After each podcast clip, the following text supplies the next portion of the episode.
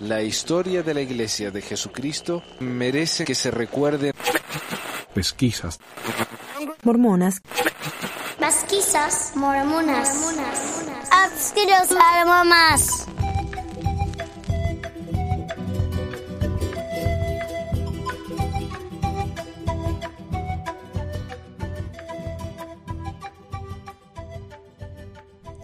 Hola y bienvenidos a otro episodio de Pesquisas Mormonas. Les habla Manuel desde Layton, Utah.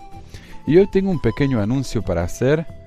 Eh, resulta que estoy terminando mi maestría de inglés. Y este último par de meses son bastante ocupados porque esta clase me, me- piden muchas asignaciones y cosas que tengo que hacer. Además de que por supuesto tengo el blog y los videos. Y he estado pensando que voy a tener que tomarme unas vacaciones de una de las proyectos que tengo. Y el podcast es el proyecto que más tiempo me lleva de todos. El escribir, investigar, traducir, grabar, eh, editar, es mucho, mucho trabajo. Así que he decidido que el podcast va a estar en hiato, como se dice, en descanso por un par de meses hasta enero, que es cuando voy a terminar mis clases en diciembre, así que en enero ya voy a continuar. Si grabo algo va a ser muy despacito, de a poquito. Tengo como cinco programas listos ya para grabar, pero como les digo, es mucho, mucho trabajo. Así que me voy a tomar este descanso, pero el blog va a seguir activo, eh, los videos voy a seguir subiendo. Y si alguien quiere compartir algo, escribir algo para el blog o, alguna idea para el programa, eh, sigan compartiendo. Les agradezco muchísimo yo por todo lo que hacen en ese sentido. El episodio de hoy es un ensayo que nos mandó un amigo, Emanuel Carr, eh, acerca de las falacias utilizadas en la iglesia. Y yo agregué algunas notas, algunos ejemplos, pero básicamente este es su ensayo y me pareció un ensayo excelente, así que espero que lo disfruten como yo. Eh, las falacias lógicas es algo que yo he notado que se usa mucho en la iglesia, especialmente desde el punto de vista de los eh, apologistas, pero todos la usan, todos la usan. Y, no, es, eh, es raro esto porque las falacias no es algo que uno sepa eh, intuitivamente, es algo que uno tiene que aprender. Y cuando uno lo aprende, si uno lo sigue usando, entonces ahí es lo está haciendo a propósito y está mal, mal, mal, mal. Si uno no lo hace a propósito, eh, es una falla de ignorancia, diría yo. Pero bueno, tiene una introducción que dice, los que no quieren ser vencidos por la verdad son vencidos por el error. Agustín de Hipona, siglo I después de Cristo. En lógica, una falacia es un argumento que parece válido, pero que no lo es. Estas falacias se pueden usar de manera intencional, como digo, por parte del que crea el argumento o de manera inconsciente, los que repiten el argumento sin analizarlo o sin reconocer que está fallido. Son muy comunes en los ámbitos políticos, deportivos, religiosos, metafísicos, en fin, cualquier entorno que esté sujeto al individuo y sus emociones. Los miembros de la Iglesia Sud, todo a pirámide, al igual que las de muchas otras iglesias, tienden a defender y sustentar sus creencias, acciones y pensamientos, haciendo el uso de argumentos de apariencia bella y decente, pero que carecen de validez al momento de analizarse profundamente. Es decir, la Iglesia Sud hace el uso de las falacias. En mi experiencia como investigador de la Iglesia, de entrada resalto que nunca me bauticé, Tuve diálogos constantes con misioneros, miembros activos y devotos, líderes de adultos jóvenes e inclusive una conversación con un presidente de estaca, explicándole las razones por las cuales yo no estaba 100% convencido de querer pertenecer a la burbuja sud. Sus argumentos, aunque reflejaban convencimiento y firmeza, palidecían ante cualquier análisis lógico, llegando a ser simples falacias. Ahora bien, no busco ofender a ningún miembro sud del común al tratarlos de falaces. Es más, no culpo a la mayoría por incurrir a estas falacias lógicas, a estas fallas lógicas. En este caso, lo falaz ocurre cuando simplemente se dedican a repetir cualquier argumento que alguien o algo, hacia el cual sienten gran admiración, les ha enseñado y no se han detenido a, pensar antes en su valor lógico. No todas las falacias tienen la misma estructura. En mi investigación sobre la Iglesia Sud me encontré con varias formas de argumentos falaces, los cuales describiré a continuación. Número uno, y no, los voy a enumerar a todos porque no los tengo numerados, pero sé que este es el número uno. Argumento ad hominem, contra el hombre. consiste en dar por sentado la falsedad de una afirmación tomando como argumento quién es el emitor de esta. Para utilizar esta falacia se intenta desacreditar la persona que defiende una postura, señalando una característica o creencia impopular de esa persona. Decidí empezar con el argumento ad hominem porque he sido neutralizado con él. No es que no tenga nada que decir, simplemente no vale la pena discutir con gente así. A los miembros sud se les enseña a dudar de aquellas personas que no sean miembros de la iglesia, más aún, satanizar a quien venga a contar una historia de la iglesia diferente a la conocida. El ejemplo que da él dice, Gordo, eres, es que tú odias a José Smith, por eso nunca entenderás que él fue un profeta. Defensa, no odio al señor Smith, simplemente no tengo argumentos de peso para considerarlo un profeta. Otro ejemplo, no sabes por qué el garment da protección porque simplemente tienes corazón como una piedra. Defensa, no se necesita un corazón de carne para comprender el concepto de la palabra armadura. Claro, acá entonces, en vez de decir por qué el garment es válido, dicen, ah, eh, eh, tienes el corazón duro, por eso no entiendes. ¿Ah? Se ataca a la persona, no al argumento. Y yo tengo un par de notas acá que saqué del sitio Mormon Think y hace el siguiente punto sobre esta falacia. Algo que es verdadero pero que muestra a la Iglesia en un aspecto negativo es inmediatamente considerado antimormón. Esta es una manera de asegurarse que la gente no examine los aspectos menos halagadores de la Iglesia. Al revisar muchas respuestas sud contra los críticos de la Iglesia, muchos de los devotos parecen dedicar una extraordinaria cantidad de tiempo en los motivos de los críticos o en sus vidas personales. Tenemos que preguntarnos por qué no se enfocan en los hechos o interpretaciones de los hechos en lugar de en las motivaciones de los críticos. Hemos visto que Simon Southerton, quien publicó un libro demostrando cómo el ADN refuta algunos de los argumentos avanzados por el libro de Mormón, fue atacado por los fieles Sud porque tenía problemas maritales. Los apologistas Sud dedicaron la primera parte de su ataque contra el libro de Grant Palmer, An Insider's View of Mormon History, quejándose del título del libro porque el editor usó la palabra insider, alguien que está adentro, lo cual les parece mal. El egiptólogo no mormón Robert Rittner fue atacado por su falta de religiosidad cuando se le pidió que evaluara la traducción de José de los papiros del libro de Abraham, el cual mostró que José estaba en error. Michael Quinn, autor de muchos libros de historia basados en hechos pero poco favorecedores de la iglesia, fue atacado porque es gay. ¿Qué tienen que ver ninguno de estos ataques con sus investigaciones en la historia de la iglesia? De nuevo, en vez de atacar directamente los argumentos levantados o propuestos, se ataca a la persona, suponiendo que por ese medio el argumento en sí va a caer solo por su propio peso. Número 2. Argumento ad baculum o apelar al báculo. Es una falacia que implica sostener la validez de un argumento basándose en la fuerza, en la amenaza o en el abuso de la eh, posición propia. Resumiendo, la fuerza hace el derecho. En otras palabras, si uno no sigue el argumento de una cierta persona, algo muy malo le va a pasar. Es una apelación a las emociones y no a la lógica. Aquí ocurre algo curioso. Si usted le pregunta a un miembro SUDEL por qué su hija quedó embarazada antes del matrimonio, éste le dirá es que mi hija se alejó de la iglesia. No renovó sus convenios los domingos, no ayunó, ni usó los garments. Y el que ya sabemos, tratan a Satanás como Voldemort, se aprovechó de su debilidad. Es decir, como mi hija no, no siguió mis consejos, algo malo le pasó. Si usted no sigue mi consejo, algo malo también le va a pasar. Con el perdón de las personas a quienes le pasó esto, es totalmente estúpido. Decir que un impulso biológico nos ganó por no hacer lo que una iglesia manda es reducir nuestra humanidad a unos hilos de marioneta. Si se sueltan esos hilos, caemos en contacto con eh, un mundo cruel, sucio y podrido que nos va a sumergir en él. Hay que tener sentido común para darse cuenta que esto es una manipulación. Por ejemplo, lo mejor que puede pasarles a ustedes es que tú te bautices y se sellen. Así su matrimonio no sucumbirá ante las influencias de Satanás. Defensa. La relación matrimonial depende de la pareja y no del ente que la legalice. Una notita que yo tengo al respecto es que José Smith famosamente le dijo a varias de sus futuras esposas que si se casaban con él, tendría la salvación garantizada para ellas y para sus familias, y si no se casaban con él, serían condenadas.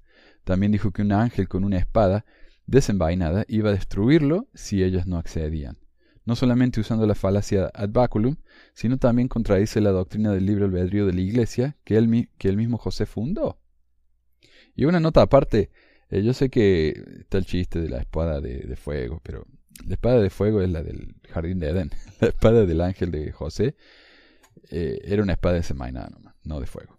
Pero bueno, nada que ver. Ahí está. Y hablando de la palabra destruir, también usada contra Emma Smith en caso de que ella decidiera tener esposos plurales, siguiendo el ejemplo de José. Y le mando a mi sierva Emma Smith que permanezca y se una a mi siervo José y a nadie más pero si no quiere someterse a este mandamiento, será destruida, dice el Señor. Doctrina y Convenios nos da otro ejemplo de este tipo de miedo que la Iglesia le mete a sus miembros. El capítulo 42 dice, refiriéndose a las escrituras reveladas a José Smith, Aceptarás como mi ley, para gobernar mi iglesia, las cosas que has recibido, que te han sido dadas como ley en mis escrituras y aquel que obre de conformidad con estas cosas será salvo, y el que no las haga será condenado, si continúa de esa manera. Esto también es un argumento que muchos miembros de la Iglesia, pero también miembros de otras iglesias eh, cristianas, más que fundamentalistas, dicen que eh, lo que pasó en Katrina, por ejemplo, la inundación que sufrieron, ¿no? la destrucción, fue a causa de, de las personas gay. Y esto ignora el hecho de que Nueva Orleans fue inundado muchas veces eh, antes de que el argumento gay fuera un problema. Entonces, ¿por qué se inundaron en esa época? De hecho, en 1927, creo que fue, el Mississippi se, se desbordó y muchísimas personas negras perdieron todo. Muchísimos miles murieron, 200 mil perdieron sus hogares entonces me van a decir ahí que Dios estaba enojado con los negros. No sé, esta lógica es absolutamente ridícula y una interpretación personal que no tiene ninguna, ningún fundamento en la lógica o en los hechos tal como existen. Es solamente para meter miedo. Punto. Número 3. Argumento ad misericordiam. Apelar a la misericordia. Consiste en apelar a la compasión, la, la simpatía u otra emoción relacionada, para que un argumento sea aceptado. Un ejemplo de este argumento se puede encontrar en los ensayos sobre la poligamia publicado en leds.org. El pobre José Smith no quería practicar la poligamia, pero ese malvado ángel con su espada de fuego lo amenazó. Eh, no, era de fuego, pero bueno, ya hablamos de eso. Este argumento en particular me da risa y más cuando es aplicado en todas las familias conservadoras que creen que con llevar a sus hijos a la iglesia o a una institución eh, educativa es suficiente para que en la vida no se equivoquen. Por ejemplo, Alguien puede decir, tanto dinero he ahorrado para que vayas a la universidad, para que me digas que quieres ingresar a la Academia de Música. Defensa. La música es una carrera que puede llevarse a nivel profesional. Existen academias que ofrecen ese profesionalismo, tales como bla, bla, bla. Claro, los padres no están haciendo sentir mal eh, con apelación a la misericordia. Todo el dinero que te he dado en buses para que asistas a las clases de mujeres jóvenes. Espero que no me salgas con el cuento de que no quieres hacer una misión. Defensa. Y nuestro plan de salvación incluye un libre albedrío. No quiero prestar la misión, sino empezar a estudiar filosofía. Y notas mías. A la iglesia le gusta quejarse de persecución todo el tiempo, a pesar de que en realidad la iglesia no ha sufrido virtualmente ningún ataque de ningún tipo excepto los comentarios críticos recibidos a causa de su historia y de cómo esconde sus finanzas. También a causa de su participación en la política cuando dice ser una institución neutral en ese tema. La primera oración bajo el título Persecución en la Enciclopedia del Mormonismo dice, Jesús les dijo a sus seguidores que serían perseguidos, pero les prometió una gran recompensa en el cielo. Miembros de la Iglesia usan esa escritura para quejarse de la persecución que sufren, afirmando que eso demuestra que la Iglesia Sud es la Iglesia verdadera a pesar de que ignoran el hecho de que muchísimas otras iglesias son perseguidas y muchas de ellas sufren verdadera persecución. Por ejemplo, los hindúes durante la Guerra de Liberación de Bangladesh en 1971 sufrieron millones de muertes a causa de su religión y de su raza. Y todos sabemos del holocausto perpetrado contra los judíos durante la Segunda Guerra Mundial. Otras religiones sufren ataques directos a causa de sus creencias e incluso ser ateo es ilegal en muchos países del Medio Oriente lo cual puede llevarlos a la muerte si admiten que, son, que lo son. Los mormones, por el otro lado, solo, sufrieron dos ataques fatales en su historia, el asesinato del profeta José Smith y la masacre de Hunts Mill, donde 19 mormones, incluyendo niños, fueron asesinados. Esta, por supuesto, fue una terrible tragedia. Esta gente inocente que fue asesinada. Pero los mormones mismos, por el otro lado, mataron a 120 personas en sangre fría durante la masacre de Mountain Meadows, el acto terrorista más grande de estadounidenses contra estadounidenses en la historia del país. Los miembros y líderes de la iglesia también usan el ejemplo de la literatura antimormona para decir que son perseguidos, a pesar de que la gran mayoría de la literatura que muestran, como ejemplo, es simplemente libros de historia o de ciencia, tales como los libros del historiador D. Malcolm Quinn o del científico australiano Simon Southerton, quien ha escrito sobre la falta de evidencias del ADN hebreo entre los indios americanos. El comediante hermano Jake lo dice mejor cuando habla de las noticias y los manuales de historia como ejemplos de literatura antimormona. En la conferencia general de octubre del 2015, Elder Holland dio un discurso advirtiendo a los miembros que están tentados a abandonar la iglesia que si lo hacen van a romper el corazón de sus padres.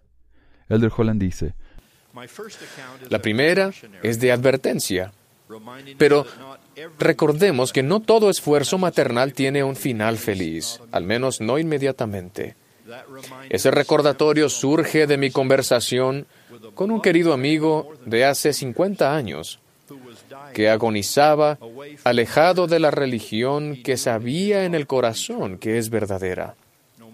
No importa cuánto trataba de consolarlo, no podía brindarle paz. Al final, me dijo, Jeff,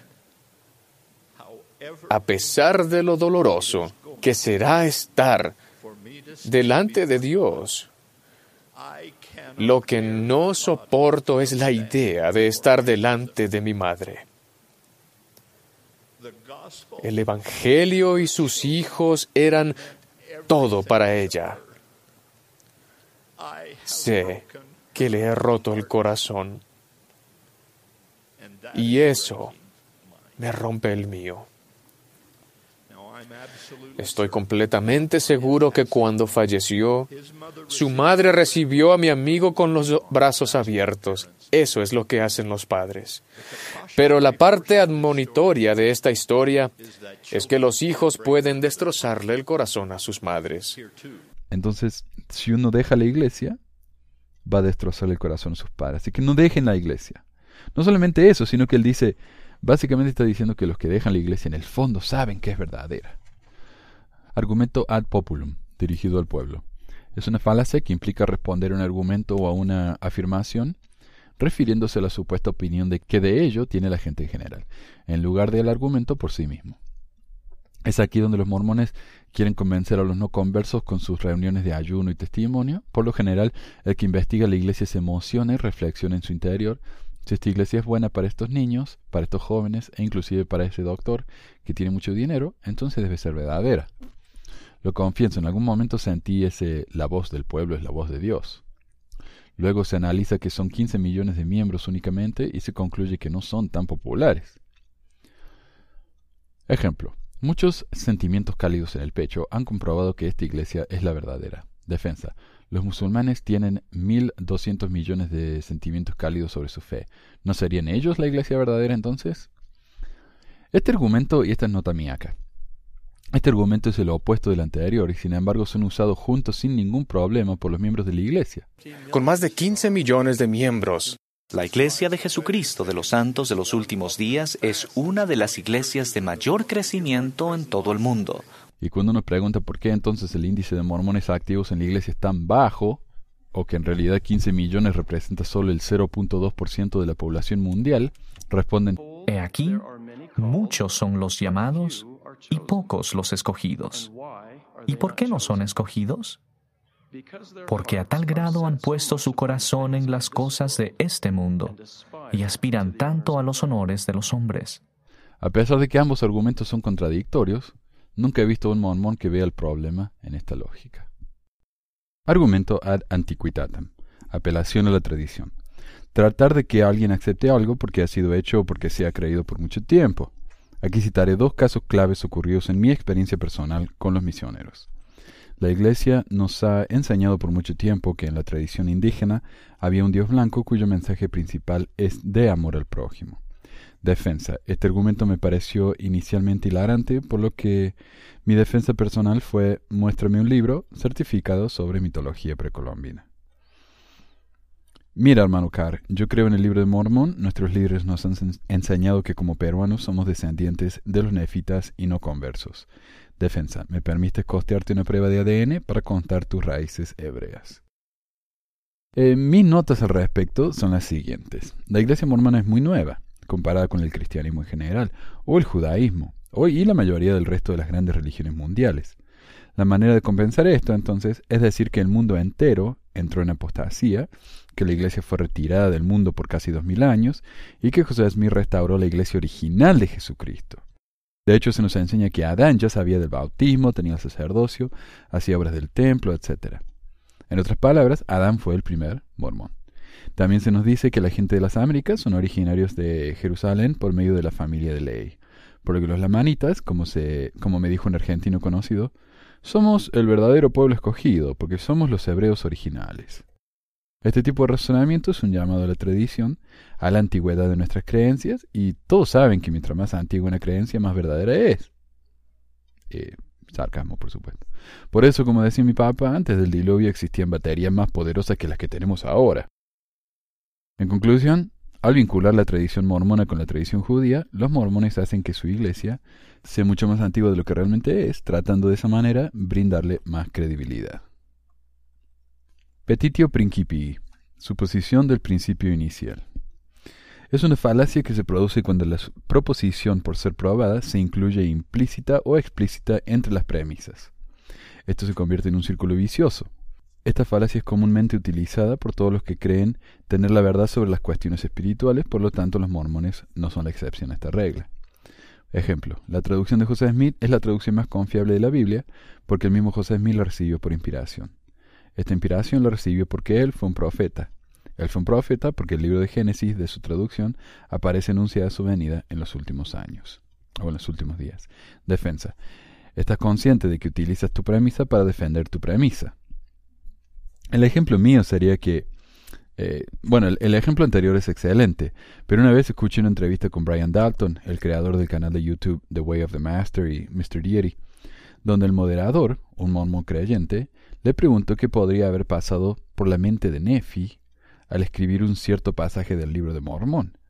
Dalton respondió, Nefi no fue real, así que ¿cómo puedo saber lo que pensaba? Esta es una respuesta racional a la pregunta, pero es más que probable que el moderador o cualquier otro mormón, en una situación similar, dijera, por supuesto que fue una persona real. El libro de Mormón es un documento histórico. Y si uno pregunta cómo esta persona puede saberlo, no está fuera del campo de las posibilidades el que diga, porque Nefi lo dijo, o algo así, creando un argumento circular de nunca acabarse. Hoc ergo propter hoc. Después de esto, por lo tanto, a consecuencia de esto. Asumir que el efecto está relacionado a una causa porque los eventos ocurrieron al mismo tiempo. Así el fanatismo religioso y las pseudociencias son expertos atribuyendo las cosas buenas o malas que les ocurren a las personas al hacer o dejar de hacer ciertas acciones u obras. Por ejemplo, el sábado en la tarde, inmediatamente inicié mi ayuno. Me llamaron a una entrevista de trabajo. Hace tanto esperaba una llamada así, con el ayuno se pueden conseguir cosas. Defensa. O sea que no eres una persona lo suficientemente calificada para que te hayan llamado por tus habilidades reflejadas en la hoja de vida, o el currículum.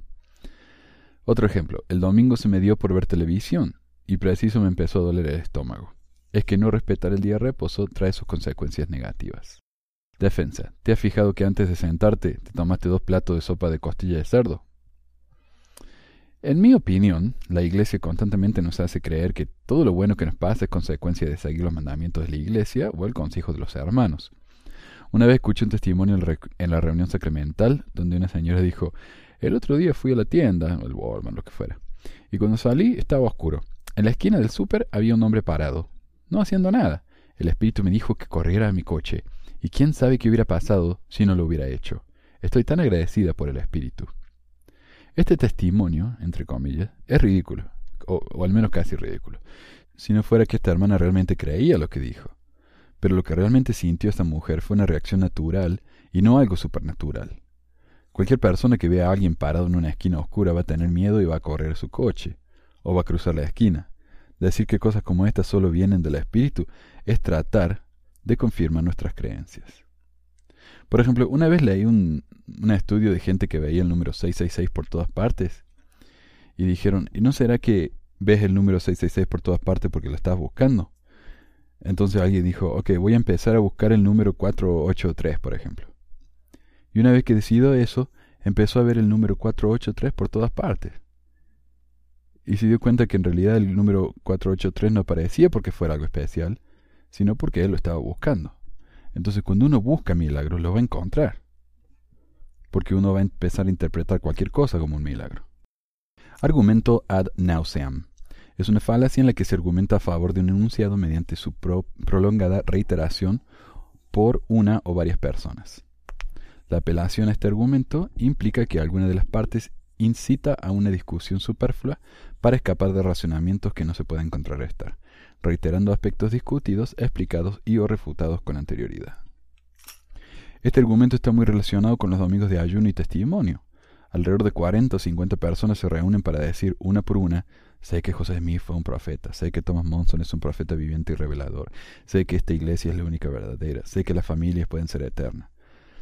La repetición constante de estas frases en un entorno cerrado es un argumento que los Sud utilizan como veracidad de su iglesia. Recuerdo que al final de la reunión de ayuno y testimonio me preguntaron qué me parecía todo lo escuchado desde mi punto de vista como investigador. No me atreví a decirles que tanta repetición robótica me producía náuseas. Y tengo una notita que escribí aquí, dice, si bien los misioneros o los mormones que discuten, que discuten con alguien no tratan de usar este argumento para ganar un debate, es algo muy usado en la iglesia. Como bien dijo Emmanuel Carr, el autor de este ensayo. Los miembros y misioneros constantemente repiten el mismo testimonio. Cuando fui a una misión me dijeron que termináramos cada visita con un testimonio, cada charla con alguien en la calle con un testimonio. Cuando alguien no quisiera escucharnos, teníamos que dejarlos con un testimonio. Y cuando alguien nos contradijera en la calle, debíamos dar nuestro testimonio e irnos. Porque eso supuestamente iba a tocar las fibras del corazón de esta gente, y si bien no iban a convertirse, al menos iban a sentir el espíritu. Con respecto a esto, el Elder Packer dijo que si no teníamos un testimonio, que lo compartiéramos de todos modos. No es fuera de lo común oír a un misionero decir, ¿cómo puedo compartir mi testimonio antes de obtenerlo? ¿Cómo puedo testificar que Dios vive, que Jesús es el Cristo y que el Evangelio es verdadero? Si no tengo ese testimonio, ¿no sería deshonesto hacerlo? Ojalá pudiera enseñarles este principio. Un testimonio se encuentra cuando se expresa. En algún momento de su búsqueda del conocimiento espiritual existe ese salto de fe, como lo llaman los filósofos. Es el momento en que uno llega al borde de la luz y pisa la oscuridad, solo para descubrir que el camino continúa iluminado uno o dos pasos más adelante. Elder Packer pregunta si no sería deshonesto decir que creemos algo que en realidad no creemos. Eh, por supuesto que es deshonesto. Si yo digo que sé algo que en realidad no sé, básicamente estoy mintiendo. Y eso es lo que el Elder Packer eh, nos invita a que hagamos lo cual tiene un doble beneficio. Hace que la gente con la que hablemos piense que tenemos un testimonio y por lo tanto piensen que sabemos algo que ellos no. Y además hace que la constante repetición nos autoconvenza de que tenemos razón. Próximo, argumento de división. Asumir que lo que es verdad en un todo es verdad para las partes. Aquí daré los siguientes ejemplos. La iglesia sud enseña que los hombres deben ser fieles a sus esposas. Luego, el hombre sud es un hombre que promueve la fidelidad. Defensa. Y los casos de matrimonios mormones en el mundo que se han disuelto por infidelidad del cónyuge masculino. Y mis notas. Este es un clásico ejemplo de un sofisma. Aunque un sofisma intencionalmente trata de engañar a alguien, en el caso de la iglesia no es algo hecho con malicia. Aunque todo miembro debe admitir que más de una vez ha mentido a propósito para hacer quedar bien a la iglesia. No, José Smith nunca practicó la poligamia. Y si lo hizo, solo fue para ayudar a las viudas. No, el diezmo no es obligatorio. Un sofisma es un silogismo viciado. Es un argumento con una falla elemental. Por ejemplo, todos los osos tienen garras. La galaxia allá es la osa mayor, por ende la osa mayor tiene garras. Es como decir que si una parte del Evangelio mormón es verdadero, entonces todo el Evangelio mormón es verdadero. O algo que usan mucho los apologistas, si se ha descubierto una prueba de que algo en el libro de Mormón es verdadero, entonces el libro entero es verdadero. El problema es que no aceptan la inversa. Si algo en el libro de Mormón está equivocado, entonces todo el libro de Mormón está equivocado. En ese caso dicen que el libro es verdadero, pero que hay errores de hombres. Lo mismo se dice con la iglesia. La iglesia es verdadera, los miembros no. La iglesia es perfecta, los miembros no. Argumento de equivocación. En esta falacia, el mismo término es usado en un argumento en diferentes lugares y con diferentes sentidos. José Smith tradujo, por ejemplo, José Smith tradujo el libro de Mormón viendo su roca evidente dentro de un sombrero, eso prueba que es verdadero. José Smith tradujo el libro de Mormón viendo dentro del sombrero las escenas de la historia néfita, eso prueba que es verdadero. Y la defensa del señor uh, Emanuel dice, la RAE define la palabra traducir como expresar en un idioma lo dicho o escrito originalmente en otro. Lo que usted me está expresando es simple revelación. Para probar la veracidad del libro requerimos las planchas doradas. Próximo, falso dilema. En esta falacia se presentan dos opciones como únicas alternativas ante determinadas eh, cuestiones. El ejemplo más común encontrado en la iglesia sud es el libro de Mormon es verdadero porque al orar con verdadera intención sobre su veracidad se obtiene una confirmación espiritual. Si usted no tiene esa confirmación, no tuvo verdadera intención. Defensa. Este método es demasiado subjetivo y se debe tener como premisa inicial que el libro es verdadero para poder sentir esa confirmación espiritual. Algo que decía yo en la misión y que hoy me da una vergüenza es, por ejemplo, estábamos hablando con alguien, estábamos dando la charla y cuando íbamos a prepararnos para eh, invitarlos al bautismo, decíamos, ¿y cómo se ha sentido eh, cuando habló con nosotros? La gente decía, no, me he sentido bien. Y nosotros decíamos, ¿de dónde viene ese sentimiento? Y eso es una manipulación horrible que hoy, como les digo, me, da una vergüenza haberlo usado. Y me decían, eh, ese sentimiento viene de Dios. Y claro, decíamos, si Dios le está haciendo sentir de esta manera, ¿a quién va a seguir usted? ¿A Dios o a Satanás? O sea, ese es una, un dilema falso, una dicotomía falsa, en la que yo solo presento dos posibles opciones, cuando en realidad hay muchísimas opciones más.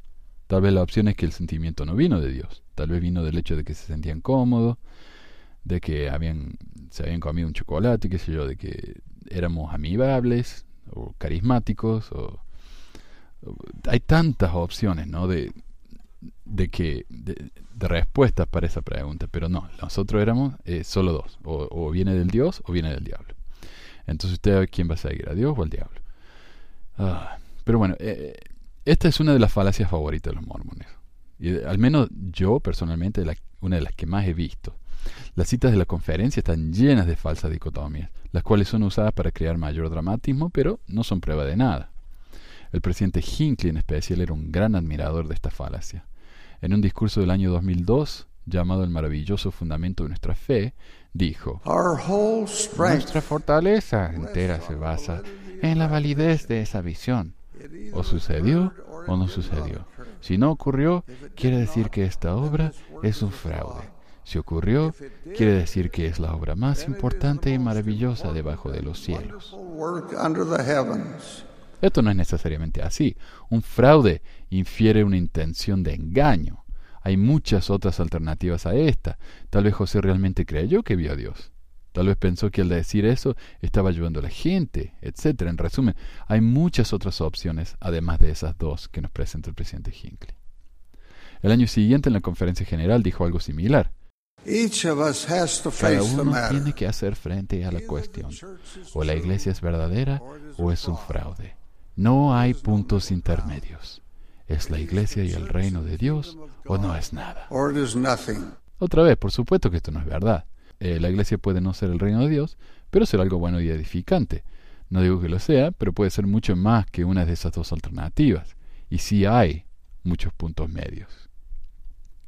Volviendo al ensayo del señor Emanuel, Carr, falacia genética. intentar probar o desprobar una afirmación por el origen o la historia relevante de la afirmación. Esta falacia me recuerda cuando Daddy Yankee dijo La música más peligrosa es la música clásica porque era la música preferida de Hitler y de Joseph Stalin. Ahora, como una nota aparte, vale aclarar que Daddy Yankee dijo eso, pero la cita está sacada fuera de contexto. Lo que Daddy Yankee en realidad dijo fue que no debemos juzgar a una música por quien la escucha, porque toda música tiene algo bueno y malo. Si analizamos bien lo que es la música, todo tipo de música tiene algo bueno que ofrecer. De todos los sectores sale buena música. Eh, basado en su argumento, entonces yo podría decir que la música más peligrosa es la música clásica, porque era la música preferida de Hitler y de Joseph Stalin. En el caso Sud, los apologistas han recurrido a esta falacia. Por ejemplo, el ADN versus el libro de Mormón es desacreditado porque al estudio lo dirigió un genetista de plantas, sin tener en cuenta que para ser genetista se requiere ser biólogo y por ende los métodos de estudio de ADN son universales independientemente si es botánico o zoólogo. Eh, y también yo escribí una pequeña notita que dice, esta falacia me hace pensar en el ad hominem, o ad hominem, ya que en vez de atacar las ideas de alguien, se ataca el origen de esas ideas, es decir, a la persona que las promueve. Una vez que esa persona es desacreditada, dos argumentos avanzados por él o ella supuestamente caen por su propio peso, sin siquiera tener que analizarlas o mucho menos responder a ellas. Como mencioné anteriormente, los apologistas mormones generalmente usan esta estrategia para no tener que responder a las críticas de la Iglesia. Tom Phillips es atacado por no ser más mormón y por lo tanto su historia de haber recibido la segunda opción es ignorada.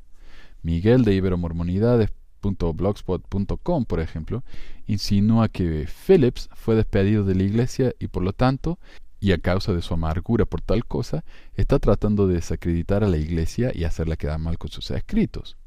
Cuando le pregunté directamente cómo sabía que Phillips había sido despedido por la iglesia, me respondió que no lo sabía, pero que no le extrañaría si este fuera el caso.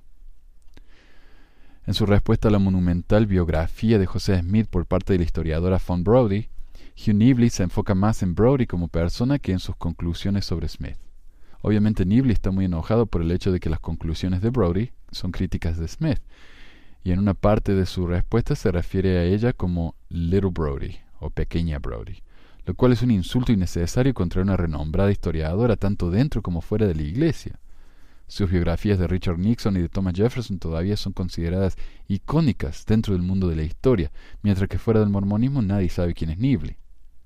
Y su comentario de es chauvinista y dice más sobre el supuesto estudioso mormón que sobre Brody. Y no solamente eso, de hecho si pueden leer ese documentito de No Ma'am, That's Not History de Brody, de de Nibley, se van a dar cuenta que ha ignorado muchísimos, muchísimas acciones del libro de Brody, supuestamente, calculo yo, porque no las pudo responder. Y en vez de eso, dedica páginas insultando a la mujer por quien es y por lo que ha hecho, etc. Non sequitur, no se sigue. Comentarios o información que no siguen lógicamente la premisa o la conclusión. A mí no me importa que los intelectuales hayan investigado sobre la historia sud. No necesitamos esa información mientras sigamos cumpliendo los convenios que la Iglesia manda. Defensa. Es un desgaste argumentar entre semejante falacia. Pobre. Cuando alguien les hable así, corren. Nota del señor Pesquisas. El siguiente ejemplo es una crítica de un non sequitur publicado en el diario de la Universidad de Brigham Young, el Daily Universe. Esta interesante pieza viene del diario Daily Universe de BYU. En una opinión sobre Jimmer Fredette, un jugador más o menos famoso de la NBA, el autor describe brevemente las circunstancias que llevaron al jugador de BYU a notoriedad a nivel nacional. Finalmente llega al punto central de su pieza. Jimmer consiguió todo esto como miembro de la Iglesia de Jesucristo de los Santos de los Últimos Días. Si hay algo que los mormones aman, es un mormón famoso porque su lugar en la historia da legitimidad a nuestra religión, y el mundo ya no nos considera extraños. Veamos si podemos seguir esta lógica. A. Una persona cualquiera es criada como miembro de la iglesia mormona. B. En algún momento en su vida, esta persona cualquiera consigue un cierto nivel de importancia, lo que lo lleva a obtener fama y publicidad general. Por lo tanto, C. Las verdades de la entera iglesia mormona no son extrañas.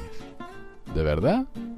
Entonces el único criterio para ser normal es si tu grupo entero tiene un puñado de miembros famosos en su congregación. ¿En serio? ¿Alguna vez han oído hablar de Tom Cruise, John Travolta, Juliette Lewis o Jenna Elfman?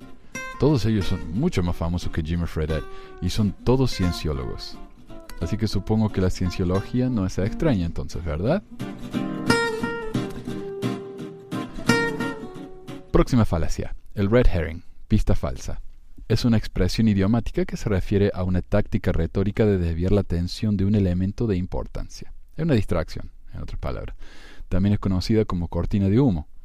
Como ejemplo citaré un diálogo con un elder del Ecuador, algo amable el muchacho, el desgraciado era yo que estaba que lo mataba por su respuesta irrelevante al tema. yo. pues el ADN prueba que los nativos americanos son descendientes de inmigrantes siberianos. Elder. No sabía de ese estudio.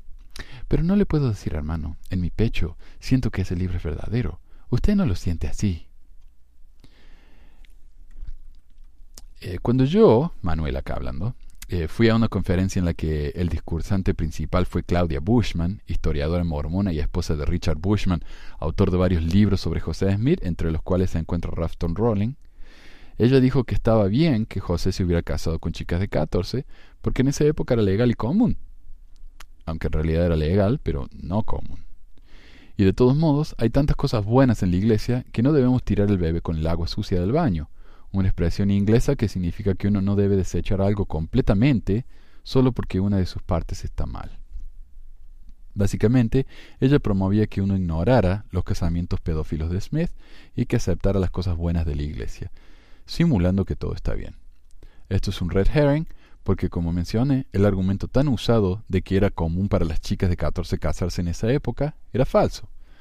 Y cuando sucedía, esas chicas se casaban con muchachos de más o menos su misma edad, no con hombres de más del doble de su edad, como en el caso de José Smith. Además, ese argumento distrae del hecho de que un, supuesto profeta de Dios se casó con niñas prepubescentes. Próximo. Alegato especiales, doble estándar. Aplicar un estándar a otro, el cual es diferente del estándar que uno se aplica. De estos alegatos especiales, recuerdo uno eh, en el que mi cuñado, líder de los hombres jóvenes, estaba viendo un documental sobre el heavy metal un domingo. Cuando le pregunté a mi suegra si mi cuñado estaba transgrediendo la ley del día de reposo, él se anticipó y dijo que como miembro líder del sacerdocio del barrio, había momentos que podía saltearse ciertas, reglas, principalmente por el arduo trabajo que él hace durante la semana. ¿Y cómo refutarle a eso? Ok, mis notas. La iglesia hace esto con el tema de las leyes según el artículo de fe número 12. Creemos en estar sujetos a los reyes, presidentes, gobernantes y magistrados, en obedecer, honrar y sostener la ley. Sin embargo, la Iglesia siempre está tratando de pasar legislación para cambiar la ley del país o del Estado. En los Estados Unidos lo hicieron muchas veces con lo del casamiento gay, y en Utah la Iglesia tiene un papel muy importante en la ley, en la legislación en general. Si este es el caso y la Iglesia constantemente está tratando de pasar leyes que no la afectan de una manera o la otra, no está yendo en contra del artículo de fe número 12. Además, por supuesto, de los miembros que constantemente me insultan en sus comentarios. Insultos que a, a mí, como no creyente, me ponen colorado. Es decir, dicen seguir a Jesucristo, quien dijo que debía dar la otra mejilla, pero al mismo tiempo me atacan más viciosamente de lo que yo puedo haberlos atracado a ellos. Eso es un doble estándar. Próximo. El argumento del espantapájaros. Consiste en poner en boca del oponente argumentos que nunca dijo.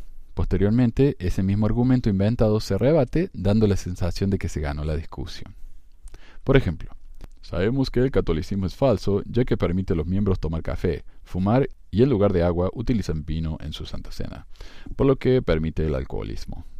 Defensa. La Iglesia Católica no permite estas cosas, pero es consciente del albedrío de los miembros y líderes. En cuanto al vino, ¿qué partes de los manuscritos del Nuevo Testamento en griego muestran la palabra nepo como la que repartió Cristo en la última cena? Eh, notas del señor Pequisas. Hay un documento en la iglesia llamado Los 17 Puntos de la Iglesia de Jesucristo. En este documento, originalmente un discurso muy popular que hizo famoso a Floyd Weston, su creador, se habla de un grupo de estudiantes universitarios que decidieron buscar la iglesia verdadera. Estudiando las escrituras decidieron que había 17 puntos de la iglesia original de, de Jesús que debían estar presentes en una iglesia contemporánea, y esos puntos demostrarían que esa iglesia es verdadera. Años después, los amigos volvieron a encontrarse y determinaron independientemente que la iglesia que tenía esos 17 puntos era la iglesia Sud, por lo que, sin comunicación entre ellos, todos se unieron a la iglesia. Esto demuestra que la iglesia mormona es verdadera. Primero que nada, no sabemos si esto realmente sucedió. Hay algunos problemas con la historia del señor Weston ese, ya que contradice algunos hechos de la historia real. Este hombre, por ejemplo, dice que Einstein vino a, a su universidad y que él tuvo la oportunidad de oír su discurso. Pero Einstein atendió la escuela mucho antes de que Weston la atendiera. Otro problema es que nunca se escuchó de los amigos que formaron parte del grupo que descubrió que el mormonismo era verdadero. Esto habría sido una prueba muy simple y que le hubiera dado a la historia muchísima más credibilidad, pero del único que escuchamos es de Weston. El resto de los amigos están misteriosamente desaparecidos. Pero supongamos que la historia sucedió tal como el hermano Weston la cuenta. ¿Esto realmente demuestra que la iglesia es verdadera? Estos eran jóvenes estudiantes universitarios y por lo que se cuenta en la historia, ninguno era un estudiante de teología o de historia bíblica. Por lo tanto, ¿qué autoridad tenían esos estudiantes de determinar cuáles eran los 17 puntos de la iglesia verdadera de Cristo? Jesús multiplicó el pan, perdonó a las prostitutas, convirtió el agua en vino. ¿La iglesia moderna debe hacer esas cosas también? ¿Se incluyeron esos detalles en la lista? Y si no, ¿por qué no? Esta historia es una falacia del hombre de paja porque responde a una pregunta que nadie se hizo, mientras que ignora otras preguntas mucho más importantes y que la gente sí se hace sobre la iglesia. La historia también tiene hombres de paja en sí, ya que las escrituras citadas fueron tomadas fuera de contexto y no son usadas de la manera o con la intención con las que fueron escritas. Próximo y último, este es un poquito más largo, el señor Emanuel me lo mandó esto después, como un ensayo aparte, pero que tiene que ver también con las falacias lógicas y se llama regresión infinita de causas, la falacia lógica de la progresión hacia la deificación. La lógica, eh, dado el mal uso que de ella se hace, vale más para estabilizar y perpetuar los errores cimentados sobre el terreno de las ideas vulgares que para conducir al descubrimiento de la verdad. Y esto lo dijo Sir Francis Bacon, eh, filósofo y estadista británico.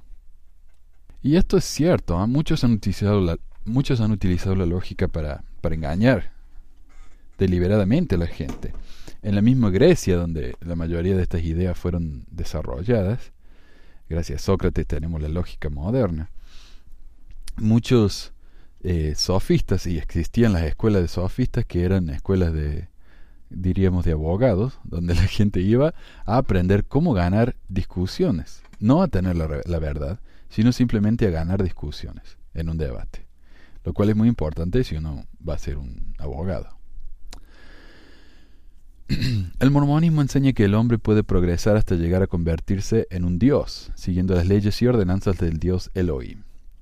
Elohim, por su parte, fue exaltado por su dios, quien fue exaltado por su dios, y así sucesivamente hasta el infinito.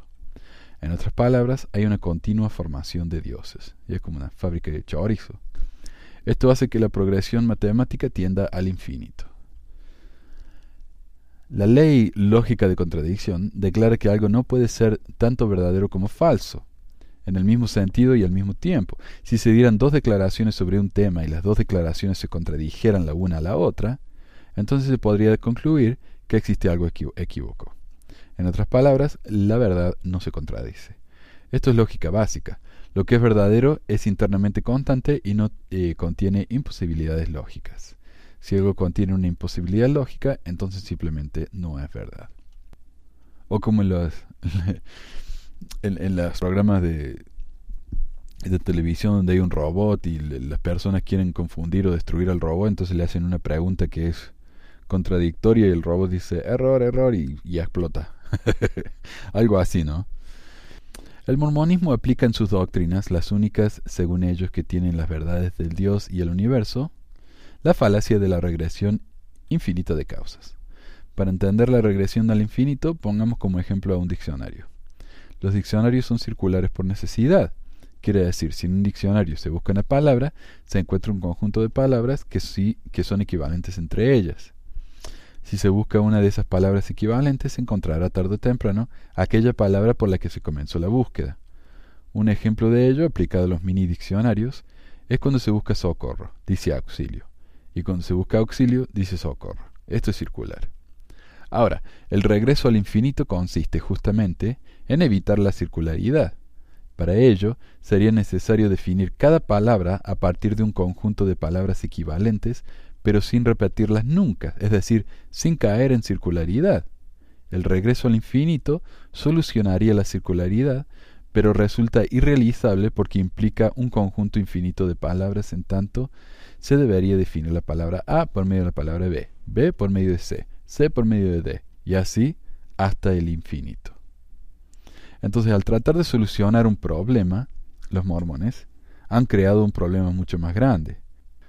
Ahora veamos el ejemplo de la teoría creacionista mormona. Todo lo que existe ha sido creado, por lo tanto existe un Dios que creó todo. Se puede contraargumentar que si todo ha sido creado, entonces Dios, si existe, ha sido creado también, por lo que existe un creador del creador. Si se vuelve a aplicar el argumento, existirá un creador del creador del creador y así hasta el finito. Esto es cierto, aunque tengo que aclarar un par de cosas acá. Los mormones no creen que Dios creó las cosas.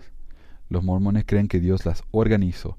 Las cosas existieron siempre como inteligencias. Dios simplemente organizó esa inteligencia como materia prima en espíritus o lo que fuera, cuerpos. Entonces siempre existió la inteligencia árbol, siempre existió la inteligencia araña. Ah, pero eh, incluso así, si uno dice, bueno, pero ¿quién organizó al primer Dios? No se sabe. ¿Quién organizó a Dios? Otro Dios. Y así hasta el infinito. Es decir, el argumento creacionista así expuesto es lógicamente inválido por regresión al infinito, porque la consideración del argumento nos lleva a una serie infinita absurda. La existencia de infinitos dioses creándose unos a otros. okay. Aún así, los mormones no cederán aún ante una prueba lógica, ya que sus testimonios no están basados en hechos, exacto, sino en lo que ellos reclaman como un testimonio del Espíritu Santo. Por supuesto, todas las sectas tienen testimonios que sus iglesias son verdaderas, esto prueba que el fuego en el pecho es poco fiable como medio para determinar la verdad. Sin embargo, ellos son enseñados a sentir la verdad teológica, no a estudiarla detenidamente. ¿Y cuántos, cuántos profetas nos han dicho que no debemos confiar en el intelecto del hombre? Estábamos leyendo el, discurso este de la semana pasada del, del Elder Packer diciendo justamente eso, sino que confiemos en el espíritu, en el manto o lo que fuera. ¿Cómo entonces responden ellos a esta prueba lógica de la regresión infinita? Los misioneros y sacerdotes de barrio simplemente me han respondido que todo es un misterio. Eh, eso es lenguaje católico también. Eh, los, los, mormones dirían, cuando, cuando resucitemos vamos a ver. Eso sería una respuesta mormona, que es el equivalente al misterio católico. Los misterios son aceptables, pero no son suficientes como una explicación si ellos contradicen la lógica, más en una iglesia que afirma ser la única verdad en la faz de la tierra, y agregaría yo que tiene toda la verdad. O sea, sería fácil responder algo así. Se le pregunta a Dios, y listo. Dice, ah, pero eso no es necesario. Hay tantas cosas en la iglesia que tenemos que no son necesarias, pero que las sabemos. piensen en, los números de, de, los muertos en la guerra del libro de Mormón. ¿Para qué nos necesita, nos hace falta saber eso? Pobre Mormón y Morón y se gastaron ahí tallando en planchas de oro. ¿Para qué? ¿A quién le importa? ¿Cómo nos ayuda eso en nuestra vida? Entonces que los mormones no me digan, eso no hace falta saberlo, porque la, doctrina mormona enseña tantas estupideces que no nos hace falta saber. Ok. Um, en otras palabras, si un principio es descaradamente ilógico, entonces no puede ser verdadero. El decir sencillamente es un misterio, o vamos a saberlo después de que resucitemos, no tiene significado alguno si al proclamarle misterio viola alguna ley de la lógica. Como conclusión, solo diré, lo más divertido que podría hacer un sud es ir a un claustro de filosofía o matemáticas e intentar defender su fe con los argumentos que la Iglesia siempre le ha invitado a utilizar. Divertido para los que los escucharán defenderse, se refiere acá el señor Manuel. Y bueno, saludos, Emanuel Elías Carr, ingeniero matemático y filósofo aficionado. Muchísimas gracias, Emanuel. Y muchísimas gracias al, amigo que nos mandó el ensayo la semana pasada, que como digo, no, prefiere no ser nombrado por cuestiones familiares. Pero eh, esto va, entonces como les digo, va a parar por un tiempito, hasta, hasta enero como máximo cuando yo voy a terminar las clases y voy a tener la oportunidad de seguir trabajando en los podcasts. Mientras tanto, estoy eh, demasiado ocupado. Esto es una, un estrés más que le estoy poniendo en mi vida y que no, que no me hace falta en ese momento. Y así que bueno, muchísimas gracias eh, por escucharnos y nos vemos probablemente en enero. Adiós.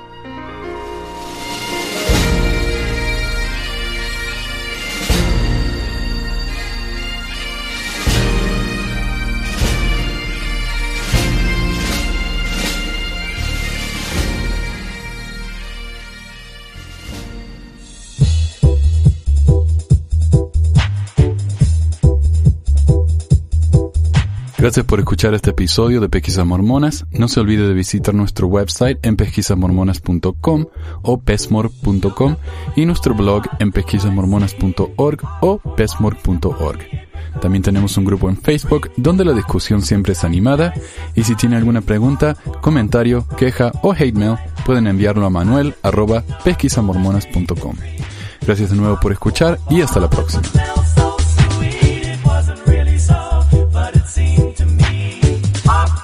La música al comienzo del podcast es la canción de la primaria Historias del Libro de Mormón por Clive Romney.